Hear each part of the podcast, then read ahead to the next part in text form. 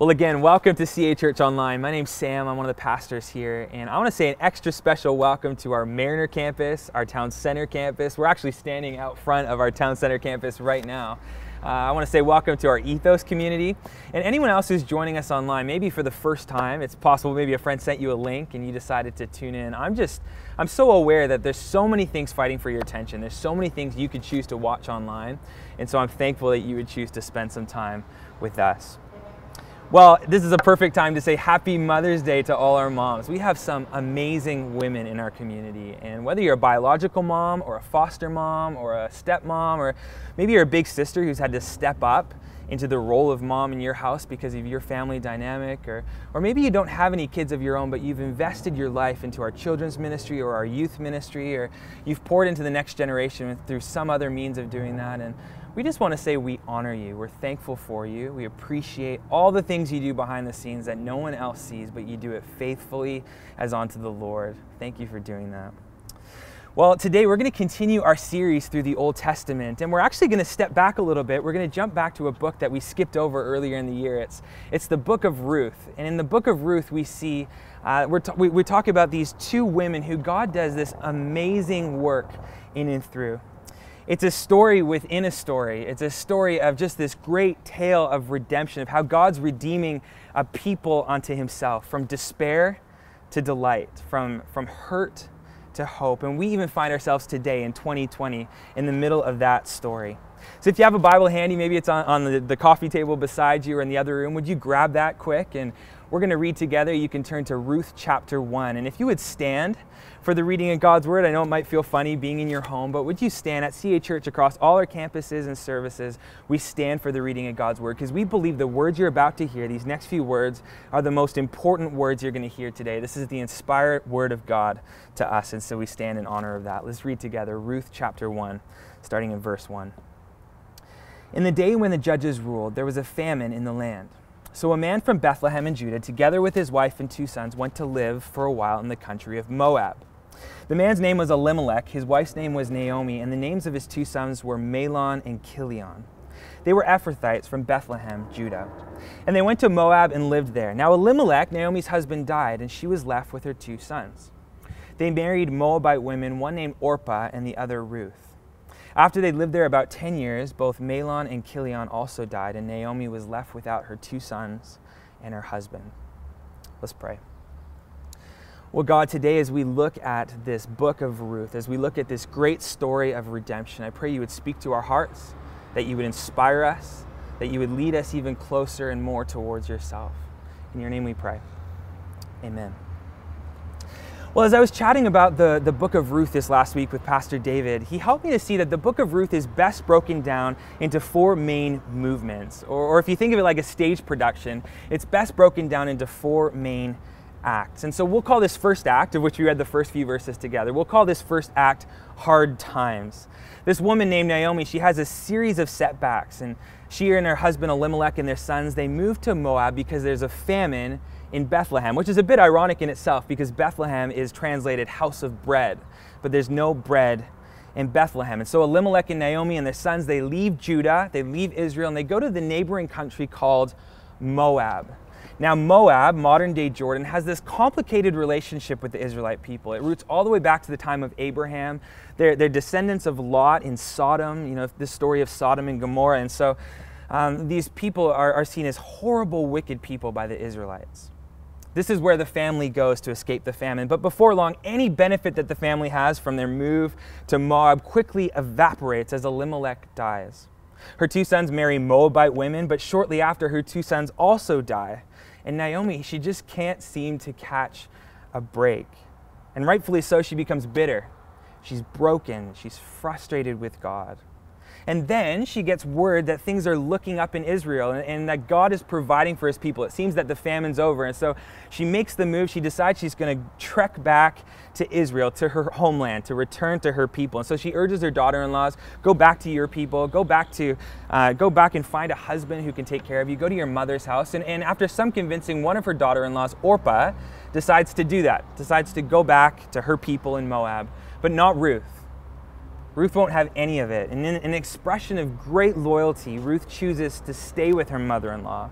And she says this beautiful phrase in verse 16. I want to read it to you. It says, Where you go, I will go.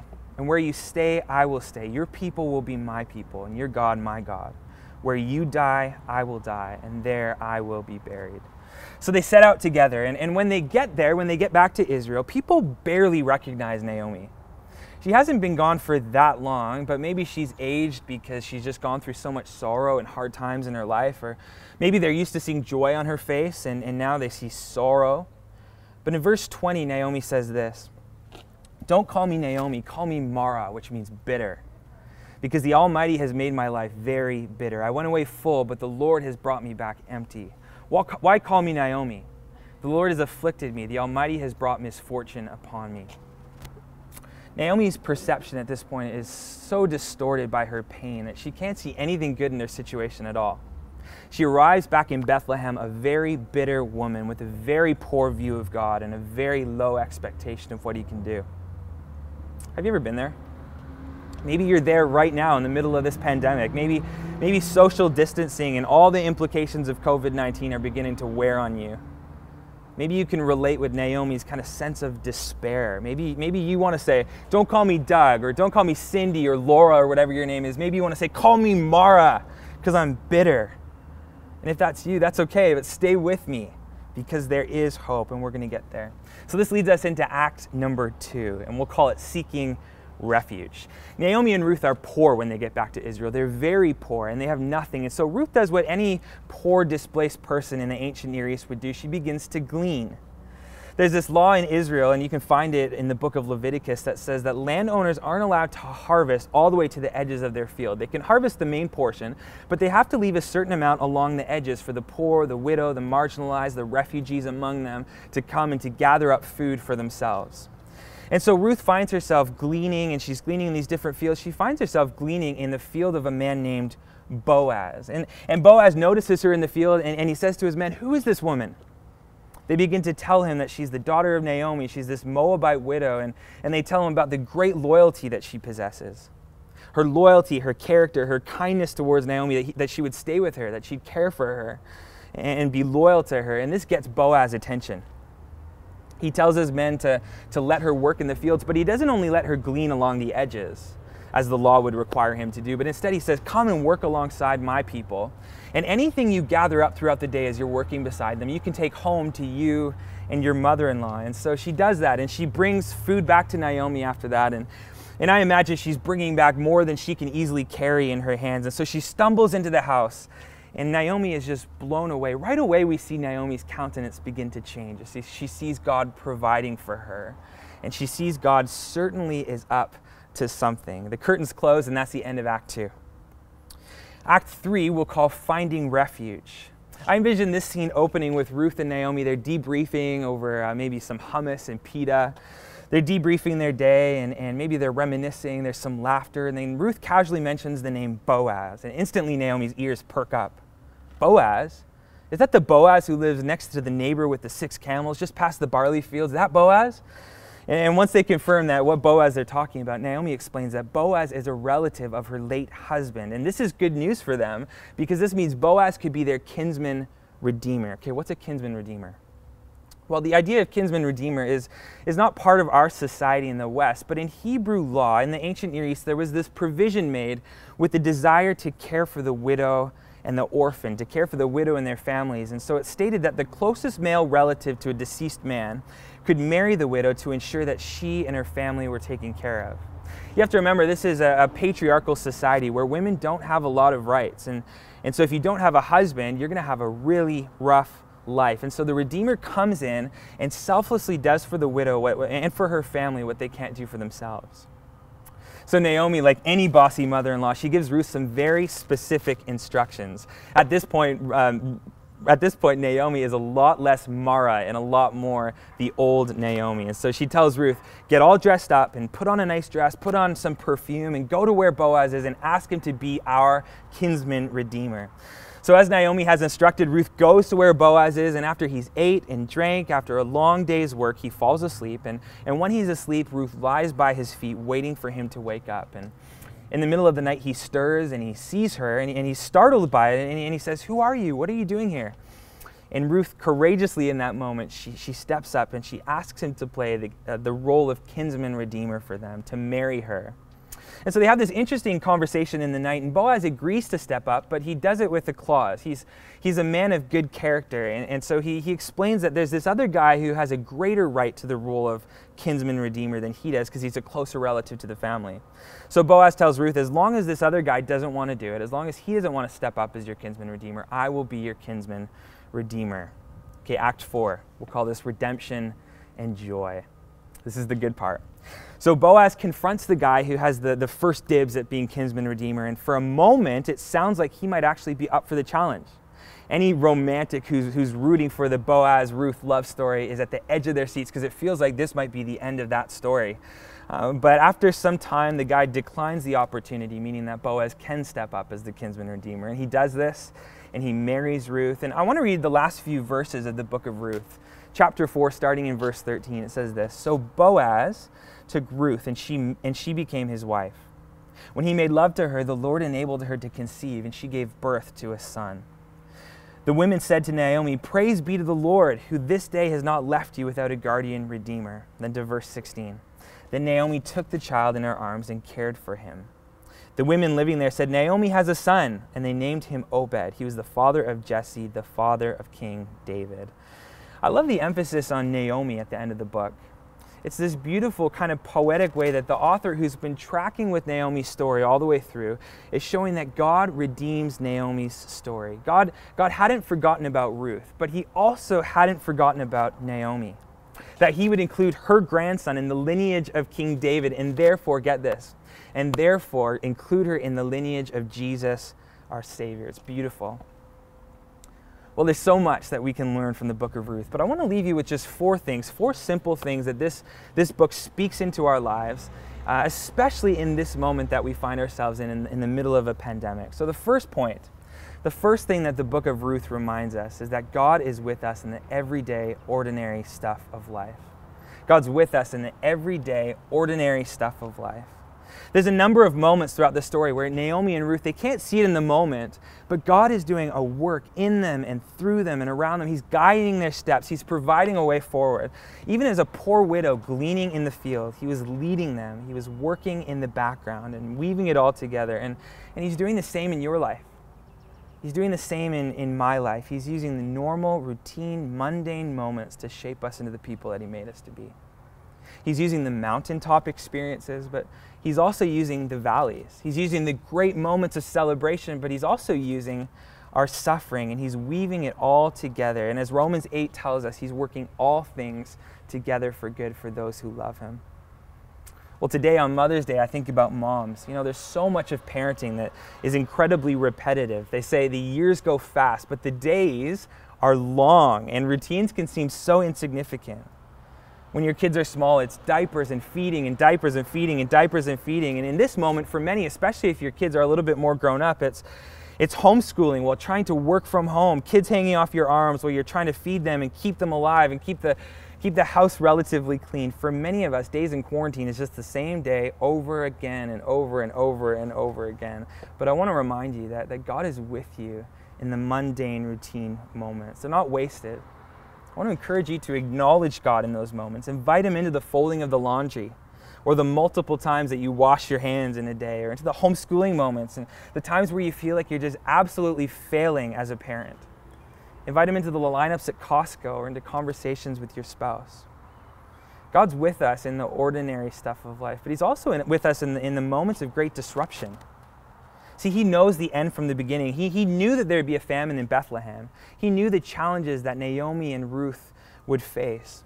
You know, it's, it's often not until afterwards that we look back, that we look back and we say, oh, God, that's what you were up to. You know, I'm so interested to look back on this moment, on, on COVID 19, and say, oh, God, that's what you were up to in that time. And I want to be clear.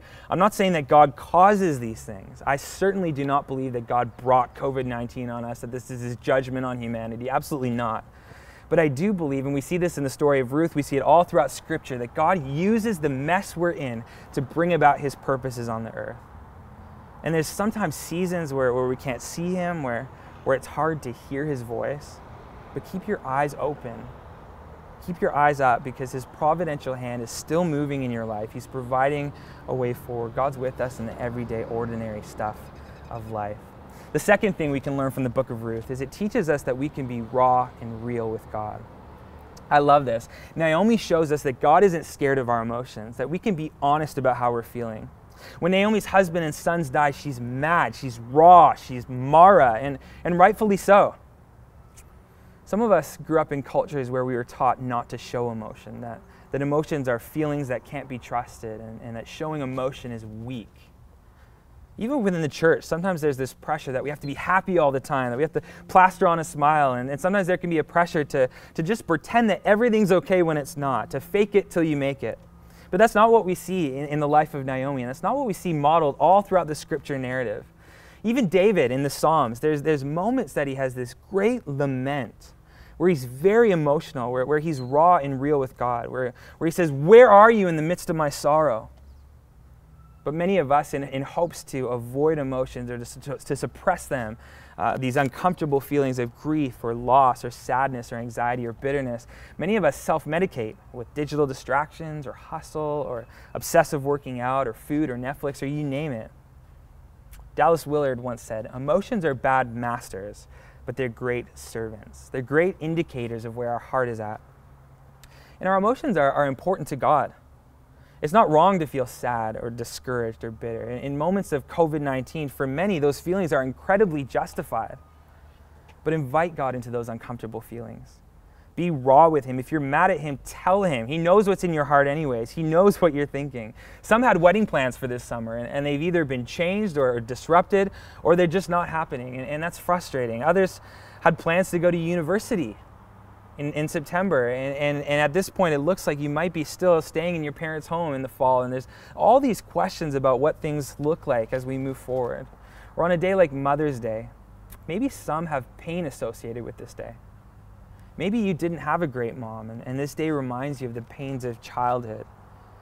Or maybe you want to have a child so bad and you've been praying and you've been trying, but nothing's happening. There's a historian of religion at Duke University. Her name's Dr. Kate Bowler, and, and she wrote some seminal work on the prosperity gospel. And she was, she was a critic of it from the start, but then at age 35, she was diagnosed with terminal cancer. She had a newborn child at home, and, and her whole life was put in disarray. And in that moment, she found just how much that prosperity gospel mindset had, had crept in even to her own soul.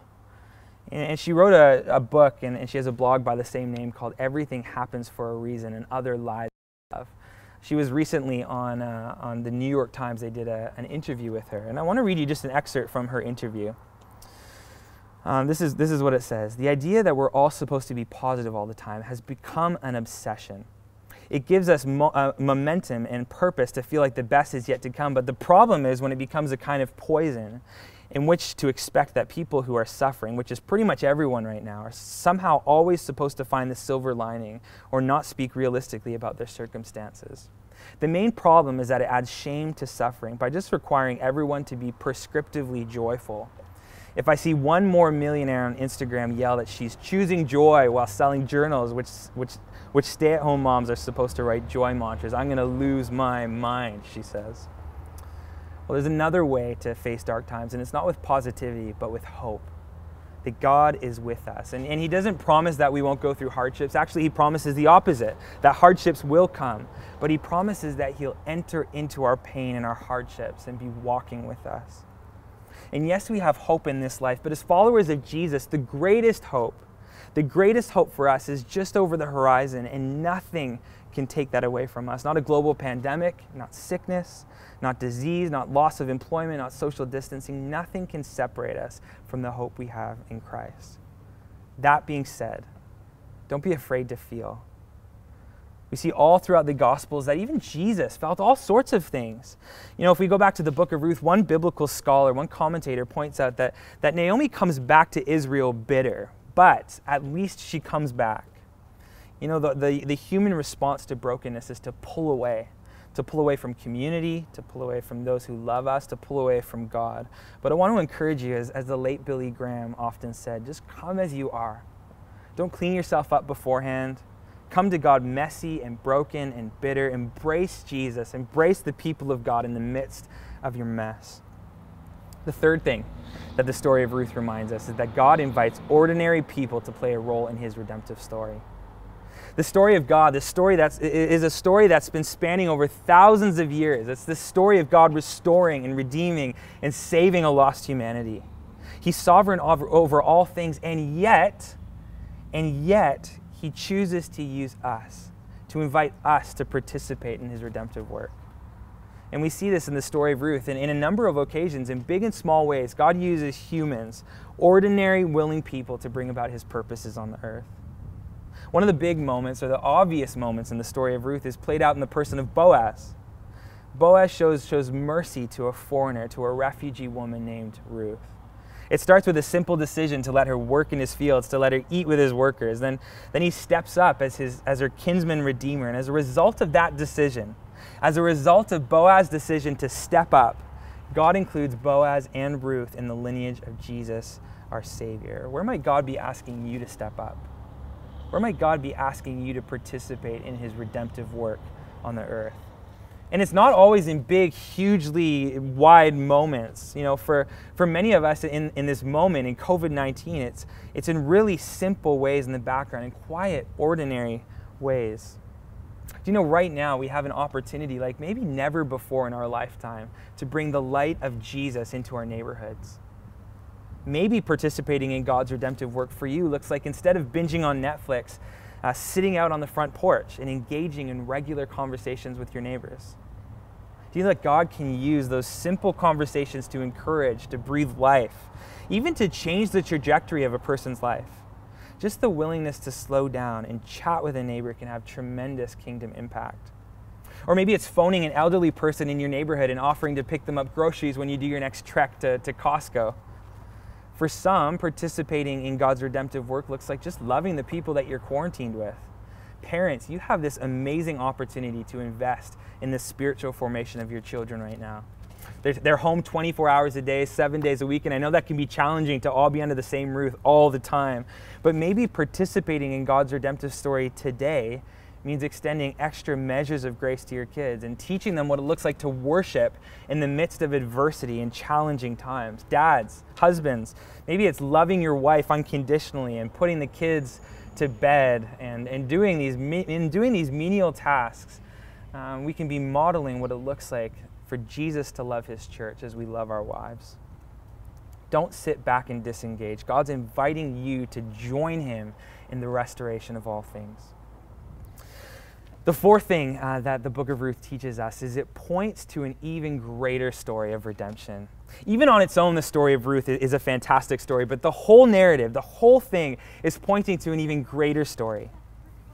Uh, what Naomi's been crying out for from the very beginning of the story is a redeemer, someone who will come from the outside to save them, to rescue them. Ruth and Naomi, they find themselves in this situation that they can't get themselves out of, this very difficult time. And they need someone else to come in from the outside and be their provider. They can't do it on their own. They have a need for which they can't be a provider. And the Redeemer is the one who comes in and seeks and saves and serves and does for them what they can't do for themselves. We are like Naomi. We're like Ruth. We can't save ourselves. We can't forgive ourselves. We can't deliver ourselves. One great preacher said it like this Jesus comes in from the line of Ruth and Boaz, and he comes to be our glorious Boaz.